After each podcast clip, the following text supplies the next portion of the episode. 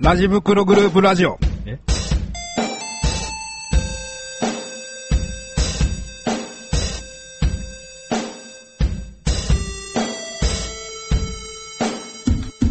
ラジ袋。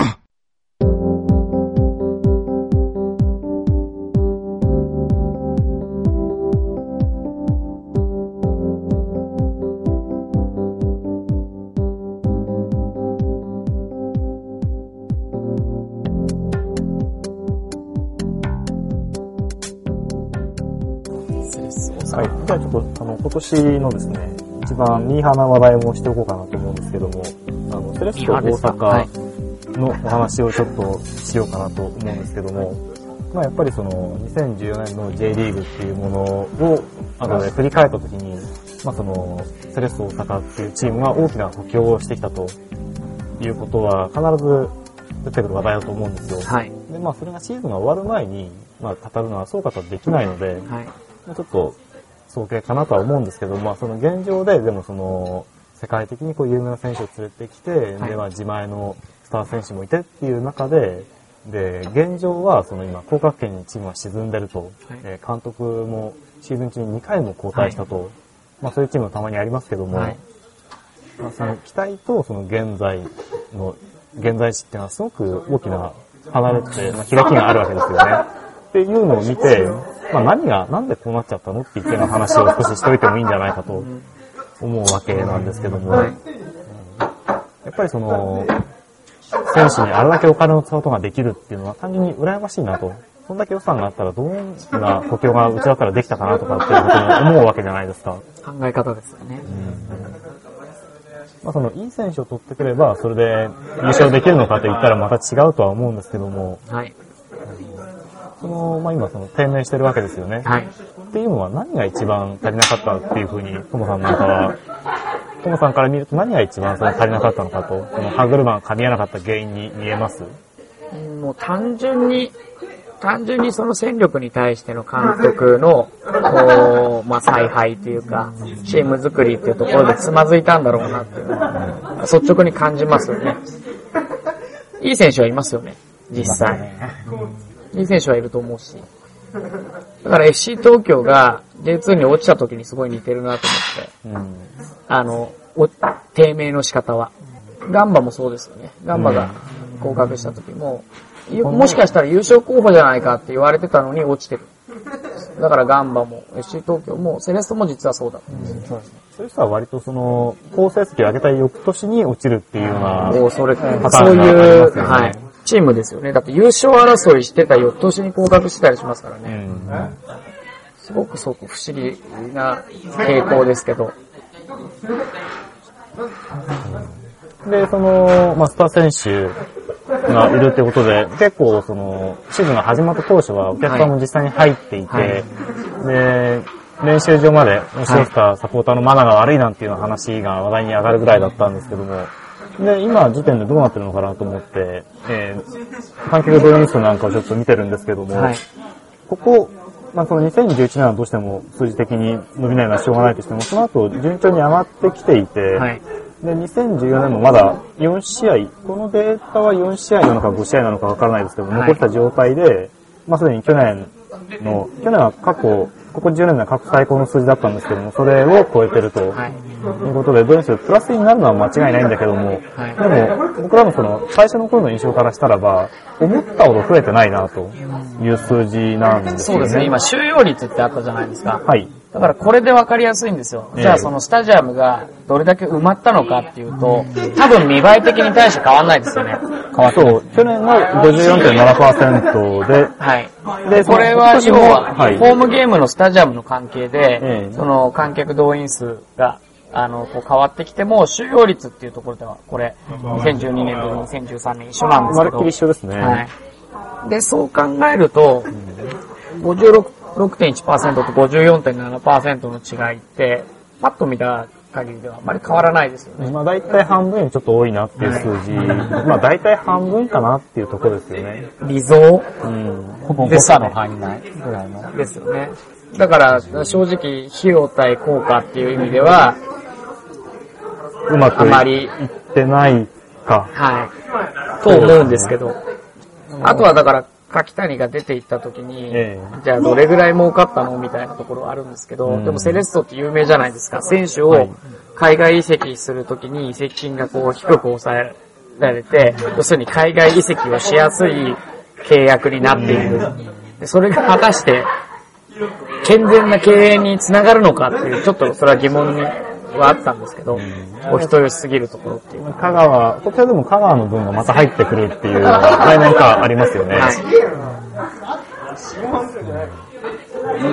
今のところその1試合平均が、その去年が1万8800で、今年が2万1400。はい。約、約3000人。そうですね。3000にはまあ届かないと。2600 2500とかそんな数字ですね。まあ2500人平均で増えるっていうのは、まあ大したものではありますけども、使ったお金からするとやっぱりうん。物足りない。あとはそのグッズがどれだけ売れたのかっていうこともあるとは思いますけども。だからまあここに現れないところで言うと、ええ広告料収入は絶対増えてるはずなんですよね。うん。看板、看板とか広告料っていうのは絶対にそういうアピールするポイントの中で、実際に見に来る人も、あの、テレビを見る人もっていうことに効果があるんで、広告料収入がどれぐらい増えてるのかっていうところにも興味はありますけど、まあ実際そのクラブの収入のうち、えー入場料収入が、例えば3割に達してるチームってのはほとんどないわけですからね。で、セレッソはその前某、某番組でやってましたけど、ええ。まあ徒歩圏内、自転車圏内で来れる、あのーところに営業をかけるっていうわけで、だから増える感覚、もうその観客数が増えるっていうことも、その地元の人がいかにスタジアムに来るかってところがあるんで、逆に言ったらこれすごい数字かもしれないですけど、ああ、確かにそうですね。その範囲内の人がさらに来てくれるようになった。がその2500、600人増えたってなると、これはおすごく大きいと思うんですけど、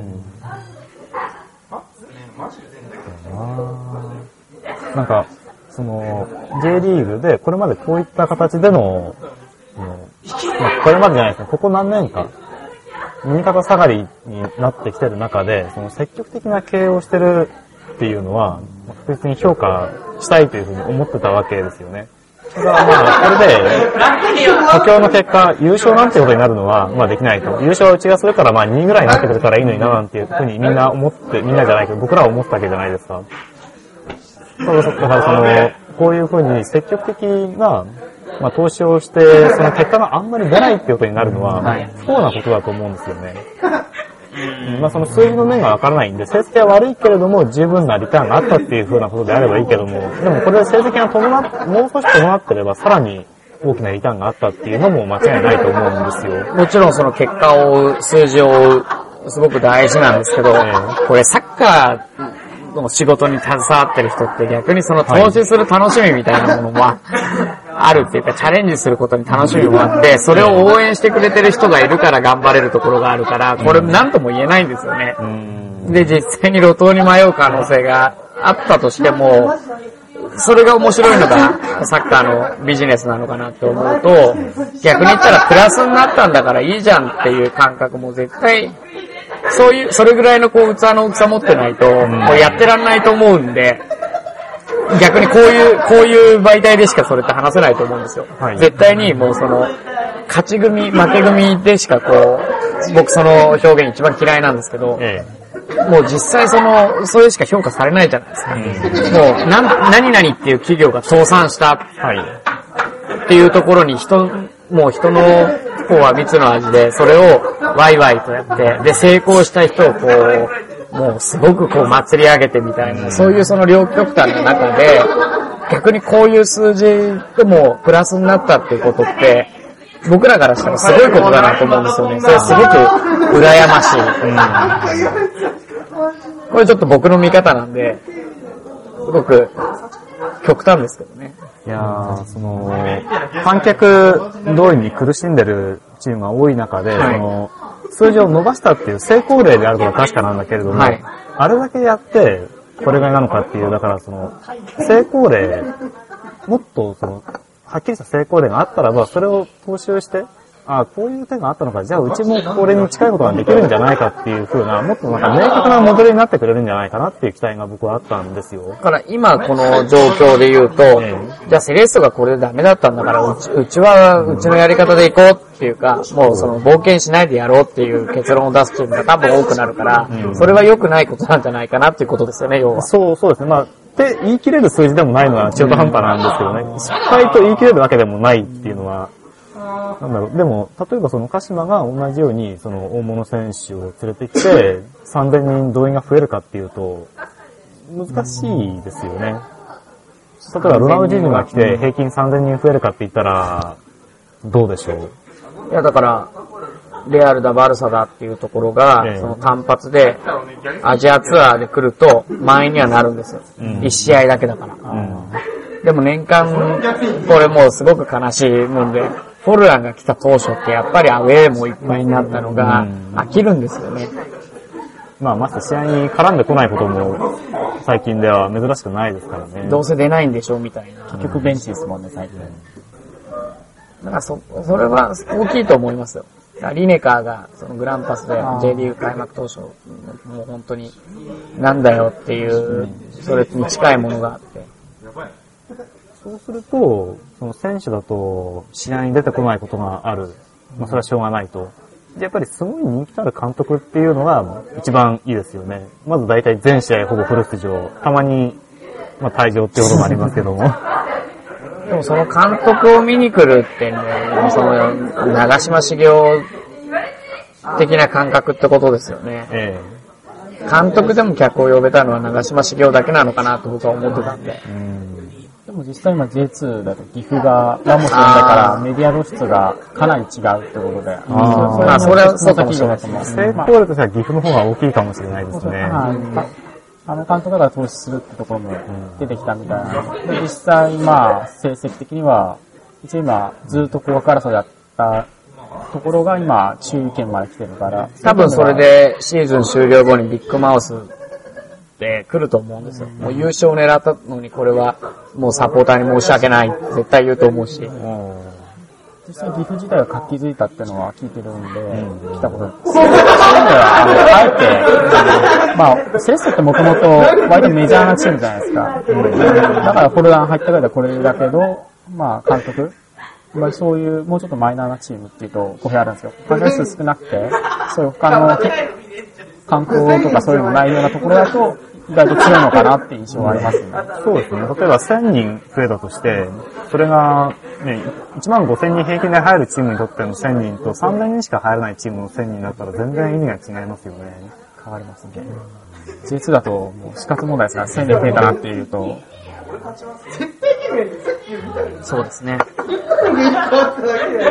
まあ、ただその、チームの経営が悪いっていう話はいっぱいあって、まあ、栃木もそうだし、アビスパもそうだしっていうのは去年なんか特にありましたし、あの、まあ、今年もライセンスが降りるか降りないかっていったような状況のチームが多いわけじゃない、まあ多いというかいくつかあるわけじゃないですか。それで、で、その苦しいチームはどうするかっていうと、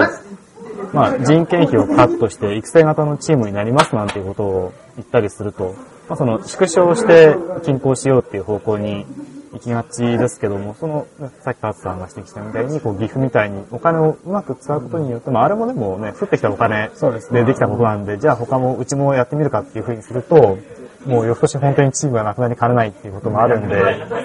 安易に真似することはできないにしても、そういう、上向きの成功例っていうのが、拡大方向の成功例っていうのが、もっと J リーグには欲しいですよね。って考えると、やっぱりその、リーグとして、客を呼べるような選手を導入するとか、連れてくるっていう仕組みを作るっていうのは結構大事なんじゃないかなと思うんですけど、まあ、勇勇気を持って投資を、選手に対して投資をするクラブが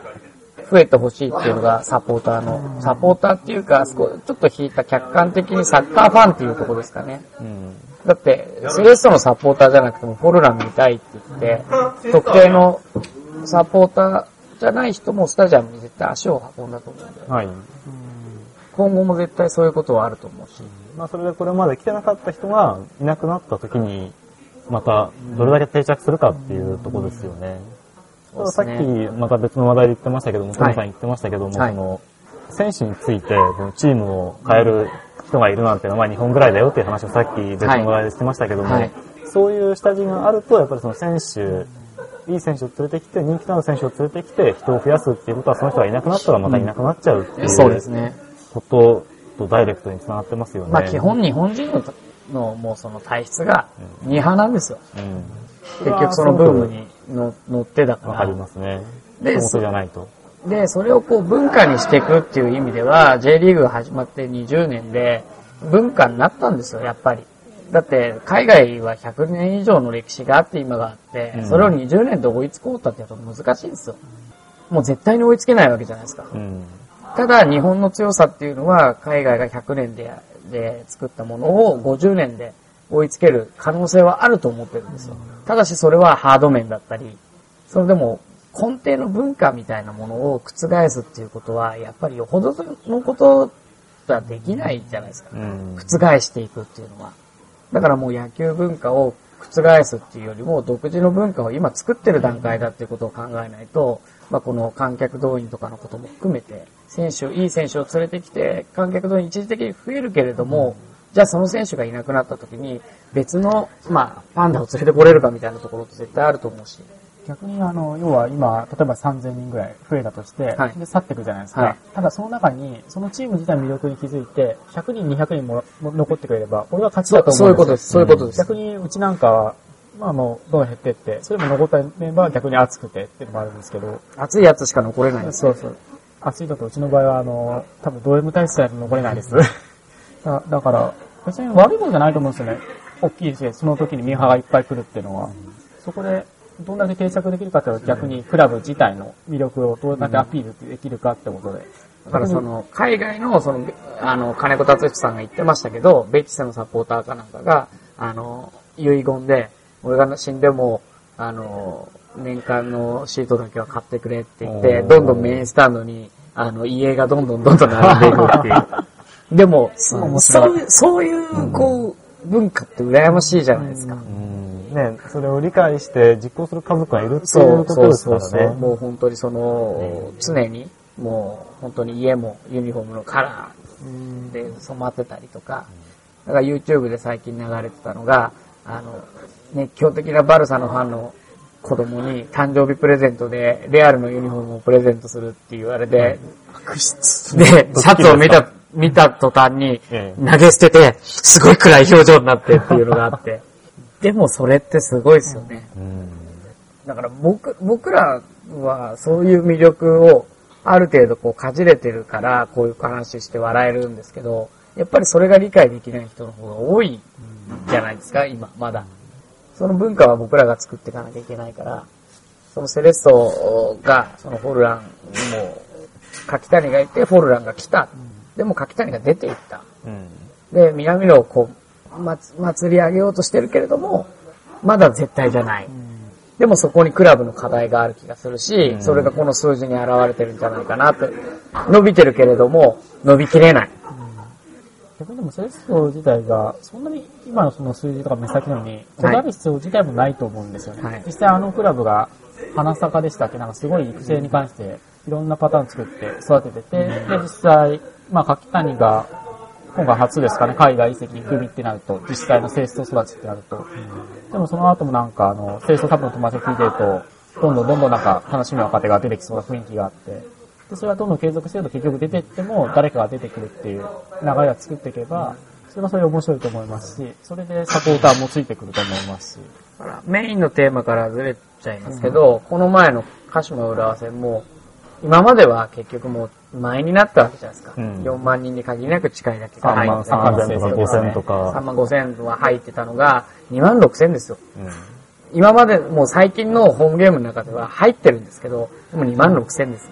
もうそれって何に、鹿島っていうチームが何に左右されてるかって、絶対に優勝争いでも本当にトップに立ち続けているか。うん。でここ最近の成績がそれを、やっぱり物語ってる。うん。やっぱりオリベイラの時は、どんどんどんどん観客動員上がっていって、2010年、要は2011年が震災の金があったんでガクッと落ちたってのがあるんですけど、2010年は、あの、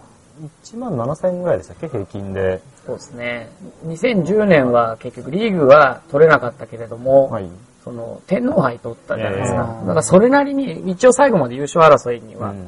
食い込んでて、4位かなんかで終わったのかな。今年はなんて言っても、天皇杯、まあ、こんなに早く負けたら見たことないぞっていうぐらいだし、ナビスコもグループリーグ敗退は10年ぶりぐらいでしたっけ、だから本当の力ないんですよ。うんはっきり言えば。だから勝つべき試合で勝ててないっていうのが、あの、がっかりする試合がすごい多いんですよね、今年は。だからサポーター、絶対潜在的なサポーターって前にも話したと思うんですけど、いると思うんですよ。はい。そのスタジアムに行くきっかけが欲しい人たち。うん。だから、僕、このセレッソのこの観客動員の伸びっていうのは、やっぱりどちらかって言ったら消えてっちゃう人の方が多い気がして、鹿島の場合は、スタジアムに行きたいけれども、背中を押してくれるもんがないっていううん。サポーターがすごく多い気がして、そういうクラブ、だから、そういうクラブって絶対あると思うんですよ、他にも。ちょっと僕らは身近に鹿島があるからそういう話をするけれども、もしかしたら、マリノスなんかはもしかしたらそうかもしれないし。うん。鹿島さんの場合、あとは移動が大変ですね。地元より移動しても。まあ東京の奥の方から来てる人とかもいますからね。やっぱりあの、勝ちつつ、勝つっていう期待が、やっぱ確信ぐらいの時の方が行きやすいっていうのもありますしね。まあちょっと本当に本題から、あの、それちゃったんですけど、ですねうん、でも、その、単純にもうこうやって数字が出てきて、あの観客動員とかっていうことを考えちゃうと、そういうところを見ちゃうんですよね。まあこれ最悪、その J2 降格っていうのは避けてくれ、それはなんとかしのいでくれるといいな、なんていうふうに外野からも思ったりするんですけども、これがでも、ね、J2 にいた場合は J2 のクラブはお喜びですよね。だからガンバが落ちた時に、ええガンバのガンバ戦、ガガンバ戦だけはっていう、誘いやすいんですよ。あの、遠藤とこ今度見たくないっていう、すごい誘いやすい言葉が出せるんですよ。まあ、セレッソさんがまあ、落ちた場合、まあ、縁起悪いから言いづらいけど、まあ、ホタルだったり、大木原とか、見たくないって言える選手はいっぱいいるんですけど。ただ今回のセレッソは、降格した時に移籍する選手がだいぶいるだろうなと思って。神戸が落ちた時に大久保も出ましたもんね。うんだからそれと同じ現象が初めてセレッソではあるんじゃないかなって気がしてます。うん個人的に。前の時は戦力維持して1年で戻ってますからね。はい。ナンバもそれで戻ってきたところがあるし、FC 東京もそうじゃないですか。セレッソの場合、もう個人能力で言うと、もう J1 上位クラスが欲しい選手がいっぱいいますもんね。機会も含めて。そうですね。じゃあちょっとこの話は思わぬ広がりを見たんで面白かったですけども、とりあえずこの辺にしておきましょう。はい。ということで、今回のサッカーとラジ袋はここまでとなります。お楽しみいただけたでしょうかこの番組は皆様からのお便りなどを募集しております。えー質問やリクエストなどがあれば、メールの場合は info at さからじ .net info.sakaradi.net info.sakaradi.net まで、もしくはツイッターをやってる方でしたらば、えー僕ですね、僕、ひろし宛て、アットマーク、RICKA アンダーバー JP、アットマーク、RICKA アンダーバー JP まで、えーメンションいただくか、シャープ、さからじ、さからじはひらがなですね、をつけて、ハッシュタグをつけてつぶやいていただければ、こちらで拾いに行きます。えー他にもですね、iTunes にもこの番組は登録されておりますので、iTunes レビューなどを書いていただくか、まあ何も書かなくても、星でもつけてもらえれば、僕らのモチベーションもぐいぐい上がっていきますので、メールでも、Twitter でも、iTunes レビューでも何かしら反応いただけると大変にありがたいと思っております。あとですね、えーこの番組の定番コーナーといえば、今更知りたい J リーグのチームどこどこってやつがあるんですけども、それでですね、うちのチームの話をしたいぞっていうような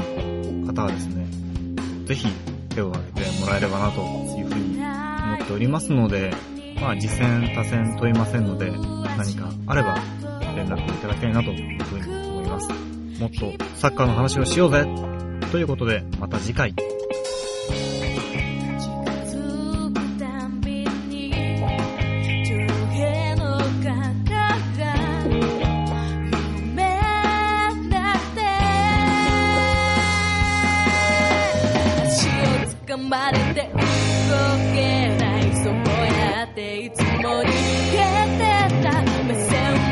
としたらそう自分だから